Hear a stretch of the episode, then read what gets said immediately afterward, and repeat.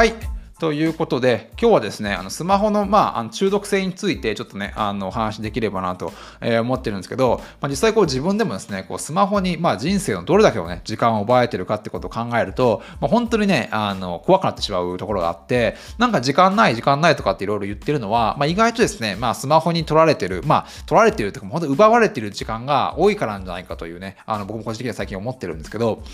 で、まあ、これ、アップルの調査なんですが、まあへまあ、平均ですね、まあ、iPhone ユーザーの方に限ってなんですけど、の調査なんですが、1日ですね、80回のロックをね、あの解除しているそうですね。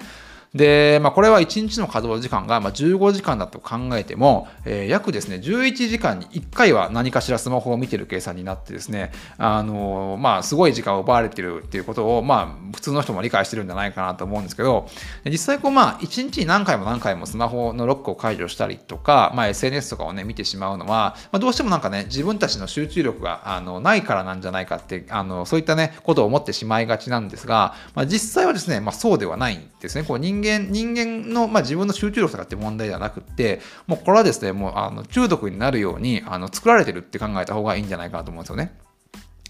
で、まあ、なんだろうな、あの本当にあのこのあの、まあ、スマホとか、その Google とか Facebook とか Twitter の仕組みっていうのは、本当、まあ、そういうところに勤めてる人は結構あの、まあ、世界のエリートって言われる人なんですけど、まあ、そういった人が、まあ、考えに考え抜いたユーザーを、まあ、中毒にさせるために、まあ、いろんなことを考えてあのやってることで、あの実際僕たちがどうこうってうわけではなくて、彼らがですね、こう人間の心理をうまく使ってですね、あの、まあ、中毒性をあの高めてると。で、まあ、彼らはそこで、まあ、ビジネスをやって儲けてるっていうあのあの話なんですけれども、実際もう本当に、あの、まあ、飛んであの Google とかね、Facebook とか世界トップクラスの優秀な人たちが、本当毎日ですね、こういろんな PDCA サイクルをあの回してですね、あの、まあ、こうクリック数とか、こうやったらあのユーザーは反応するとかっていうのを、もうもう日夜ね、あの研究して中毒にさせて、まあ、依存させ依存させているっていう仕組みなんで、まあ、僕たちのこのあの理性の問題ではないっていうところをまずね、最初に理解しておく必要があのあるんじゃないかなと思うんですけど、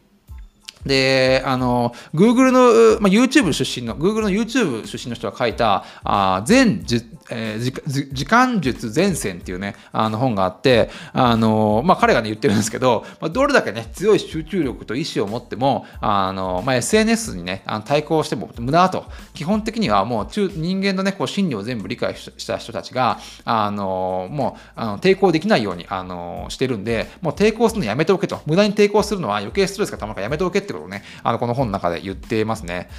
で、まあ、実際こう、まあ、Facebook とか Instagram とか、あのまあ Twitter とか何でも YouTube もそうだと思うんですけど、このいいねを押されるために、やっぱね、あの、まあ、人間の中の、まあ、いろいろこう神経とかを司るドーパミンがね、あの、刺激されるように作られて、まあ、そういうふうに作られているんですね。なんでこう、やっぱりこう、まあ、いいねとか、あのそういうのを押されるために、やっぱこう、あのどうしても嬉しくなってしまって、どんどんどんどんこう中毒になって、何度も、あ、いいね来てないかな、あの、まあ、また5分後に今来てないかな、みたいな感じで見てしまうと。まあ、そういったふうに今設計されているところですね。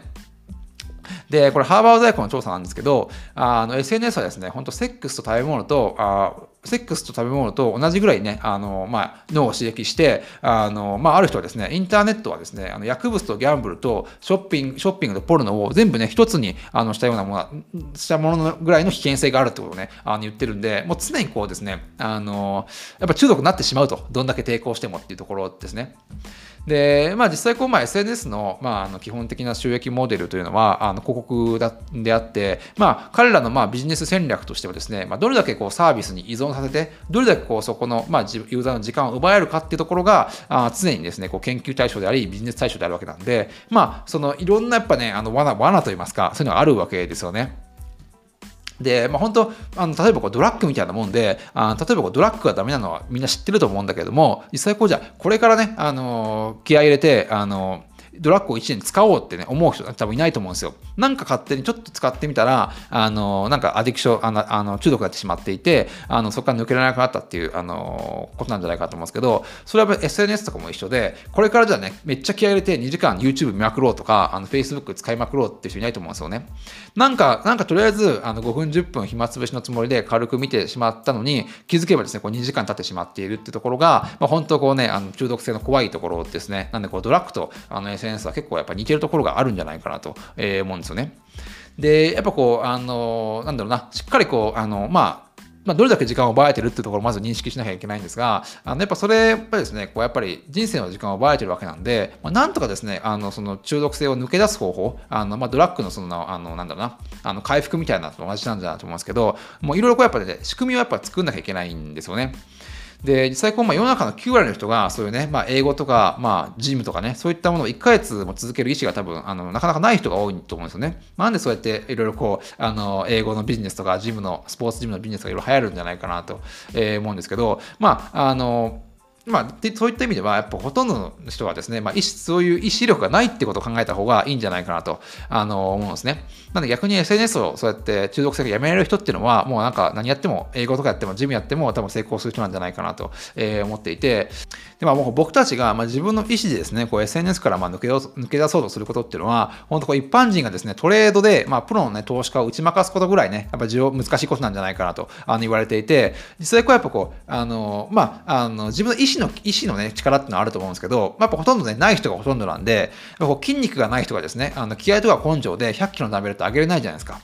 なんで、まあ、これと同じような感じで、自らの意思でですね、SNS に抵抗するんではなくって、もう本当こう、あの物理的にやっぱ話してしまわなければいけない。なんで、こう、スマホとかだったら、あの、なんだろう、職場に物理的に置いてきて、まあ、帰宅するとか、あの、SNS を使ったらですね、こう毎回やっぱログアウトするようにしないと、やっぱ自分の意思でですね、そのアディクションから抜け出そうとしても難しいわけですよね。でも僕とかは一応ですね、まあ、あの、あの Facebook メッセンジャーは、あ仕事で使うんで、ちょっとそのままあログインした感じにしてるんですけど、あの、SNS はですね、基本的には毎回ちょっとログアウトして、あの、まあ、一回か使ったことにログアウトして、あの、そのからアカウントが出るようにはしていますね。で、まあ、さらにですね、まあ、あの、まあ、これ結構効果的だなと個人的には思ったんですけど、あの、パスワード、ワード難しくすることによって、あの、アクセスする回数をね、あの、強制的に制限することができるんじゃないかなと思っていて、これ実際僕もやってみて結構効果が、あの、あったんですけど、なんか、あのすごい難しいパスワードにすると、やっぱこう、その入力するだけで結構ね、あの手間がかかるんで、もういいや、もうなんかめんどくせえからやめようとかってなって、あの、まあ、結果的にですね、SNS にログインしなくなるっていう、まあ僕のあの経験談があるんですが、それ結構ね、意外と効果的だったような気がしますね。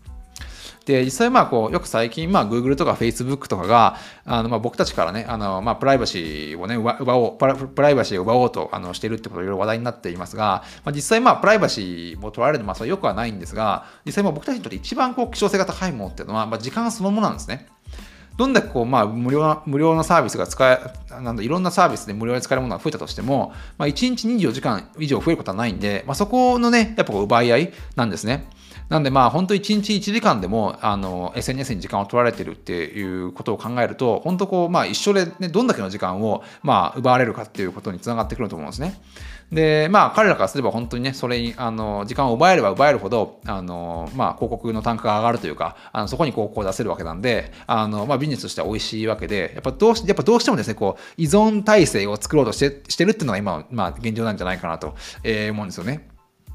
で、多分、まあ、最近はですね、まあ、時間、時間資本、時間的資本主義なんて言われますが、あの実際もう本当にこう、あのお金よりも時間の方がやっぱ価値があのあるっていう中にこうなってくんじゃないかと思うんで、あの、本当に、あの、本当に、本当にこうなんか自分で意識しないと、24時間っていう時間が、どんどんどんどんですね、あの、まあそういったサービスに無料多いことにですね、こう取られてしまっているっていうところが、あの、あると思うんで、そこはやっぱこうね、あの、今後意識していかないと、どんどんそういうね、あの、なんだろう、あの、アディクションにはまっていくんじゃないかなと、えー、思うんですよね。